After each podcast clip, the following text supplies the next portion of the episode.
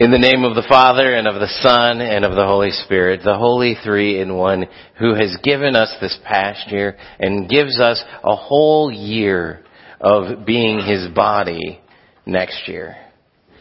Dear brothers and sisters in Christ, Matthew 25, we've been walking through the three parables that show up in Matthew 25 for uh, two weeks now. This is the third week. And uh, Matthew 25 is, is kind of this interesting set of three parables that Jesus tells. And he tells it in order to get his disciples ready for his leaving. That's why uh, pretty much all of the parables have something to do with Jesus uh, with the master leaving and then coming back. And so you have the first one where the bridegroom is arriving because he's left, he's gone and gotten his house ready, and now he's going to be coming back, and you should be a wise bridesmaid or virgin or however you translate that and be ready for his return. And then the next one is all about the parable of the talents. And so the master goes away and then he comes back and things come due and he says, hey, what did you do with the talents that I gave you?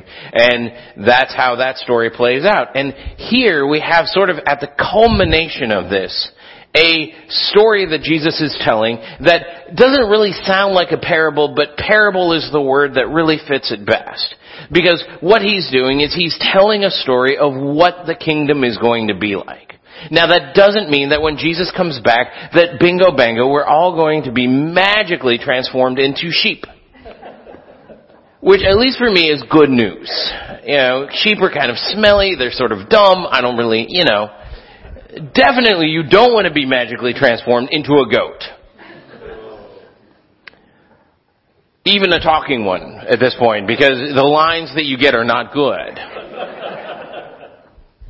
And so when Jesus is, is telling this parable, when, when he's saying, this is what it's going to be like when I come back, we, we start kind of perking up because we're like, oh, okay, well this is what it comes down to. This is bottom line Christianity, right? This is, do I go to heaven or do I go to hell? And so th- this is something that we're like, Oh yeah, all of that stuff about my neighbor, who cares? Um, I care about me. Am I going to heaven am, or am I going to hell? Am I a sheep or am I a goat? And so, so we start to ask those questions and so we, our ears start to perk up. And we start to go, okay, well, how do I get to be a sheep and not a goat? And the answer is unsatisfying. Because it seems like even the sheep and the goats don't know. Again, sheep are dumb. But the way that this plays out is that you get kind of this list, right? And Jesus says, well, the sheep are sheep, it seems because, well, they, they saw me hungry and they gave me something to eat. They, they saw me thirsty and they gave me something to drink. They saw me sick or in prison and they came and visited me. They did all of these good things for me, Jesus. And all of the sheep are like, uh, Jesus, I'm gonna let you go with that. Um, but I don't remember that at all. When, when did we do this? And he says, uh, when you did it for, for one of the least of these. And we go, oh, okay. Least of these. And then we start to figure out, okay, well, who's he meaning by the least of these? So, uh, least of these must mean not people that are probably, you know, CEOs of Fortune 500 companies, probably not NBA players, um, you know, definitely not college football coaches, um, who are getting paid amazing amounts to just lose games. Um,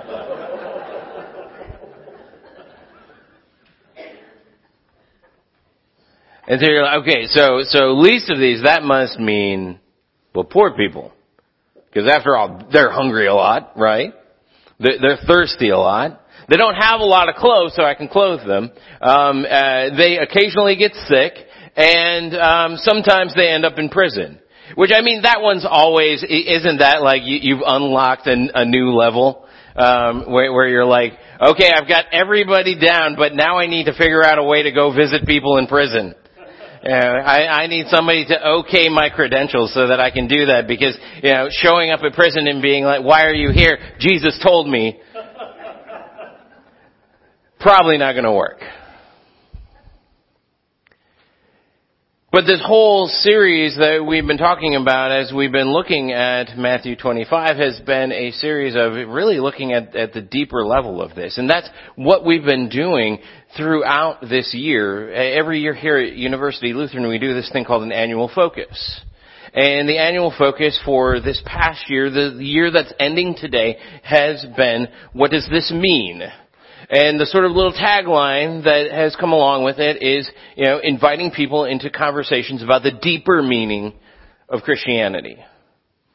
And sure, there's a surface level of Christianity here in Matthew 25 that says you should care for people because they are hungry or because they don't have clothes, or because they're thirsty, or because they ended up in prison, or because they're sick.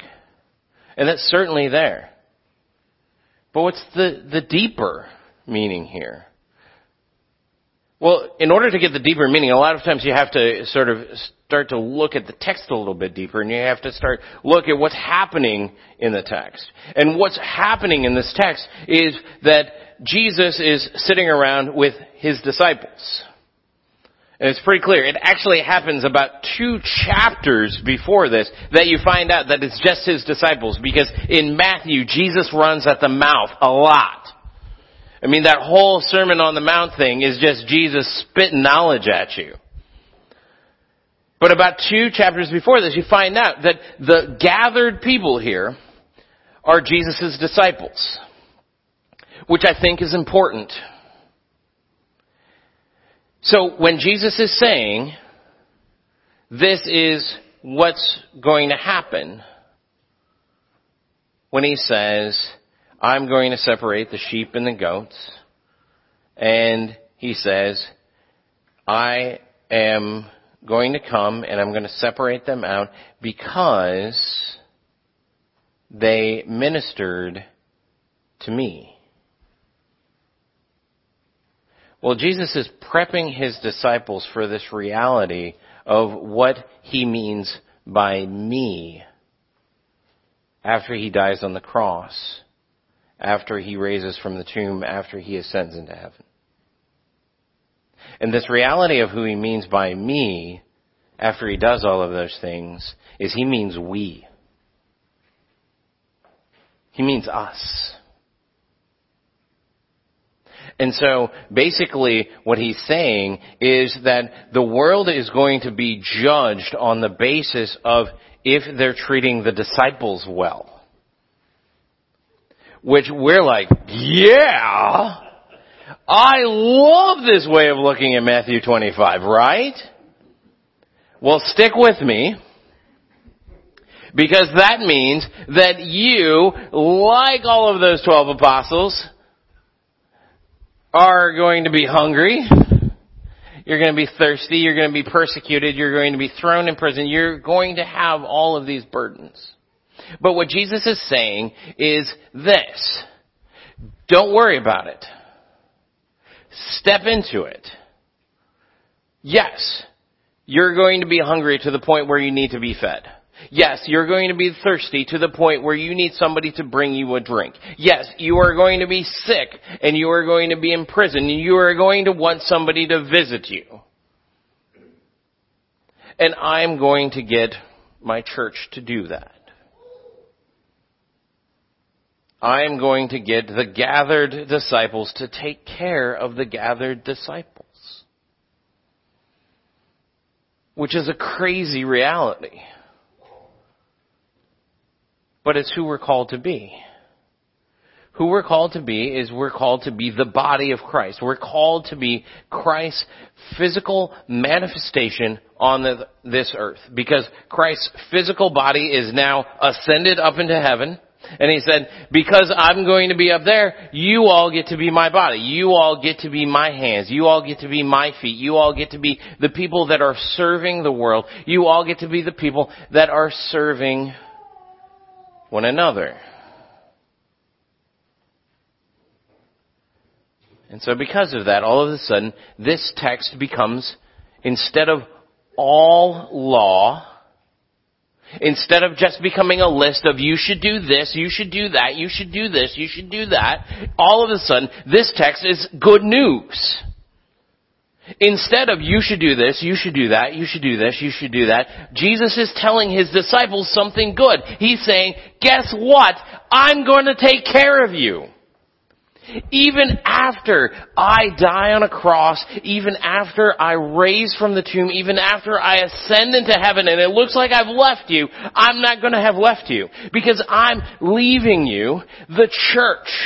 I'm leaving you all of these people who are going to take care of you. And oh, by the way, you get to be one of those people as well. You get to take care of one another. And so all of a sudden, Matthew 25 doesn't look like doom and gloom for us anymore. It looks like good news. Because Jesus is saying, look, I'm gonna reward those who act like my body.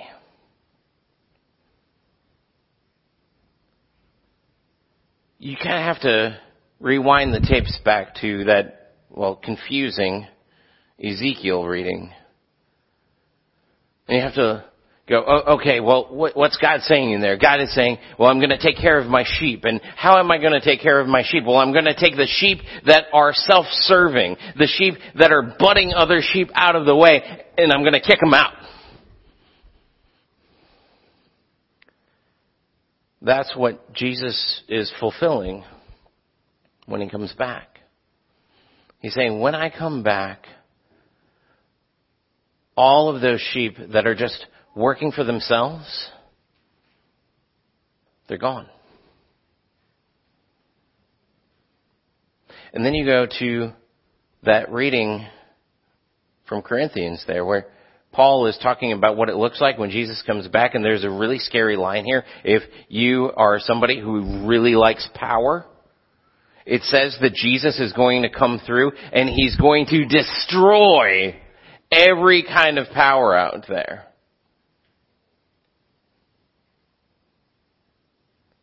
But what's going to be left? What's going to be left is service. And that's what should be left with us as well at the end of this reading, where we get the good news that Jesus has given us the church, a church that we don't deserve. We don't deserve other people helping us. We don't deserve other people coming to us and feeding us. We don't deserve other people giving us drink. We don't deserve people even visiting us when we're sick or when we're in prison or any of that. We don't deserve it. We get it as a gift from Christ. Because of Christ. Because Christ said, this is what you would do for me. Think all of us in here would be like, hey, if I saw Jesus and he didn't have a shirt, my shirt is his. I don't care if I have to go shirtless the rest of the day. It's a story that I will tell. I will even tell how I got picked up by the cops. Because I had to give my shirt to Jesus.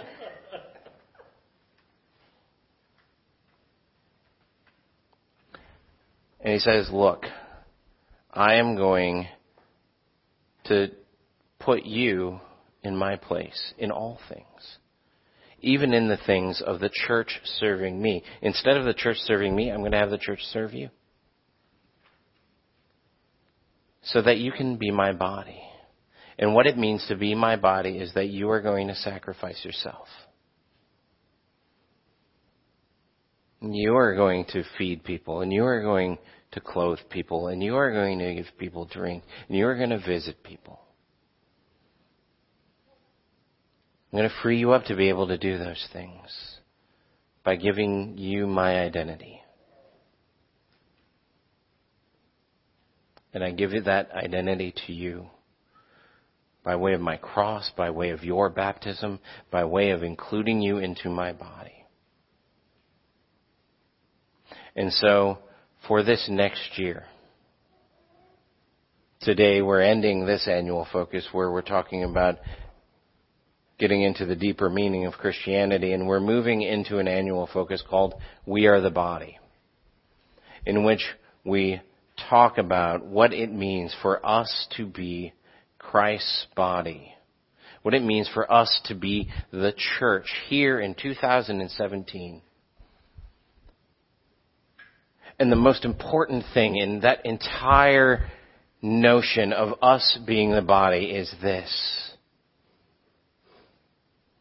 is that He made us His body by dying on the cross for us, by forgiving us of our sins, and including us into Himself.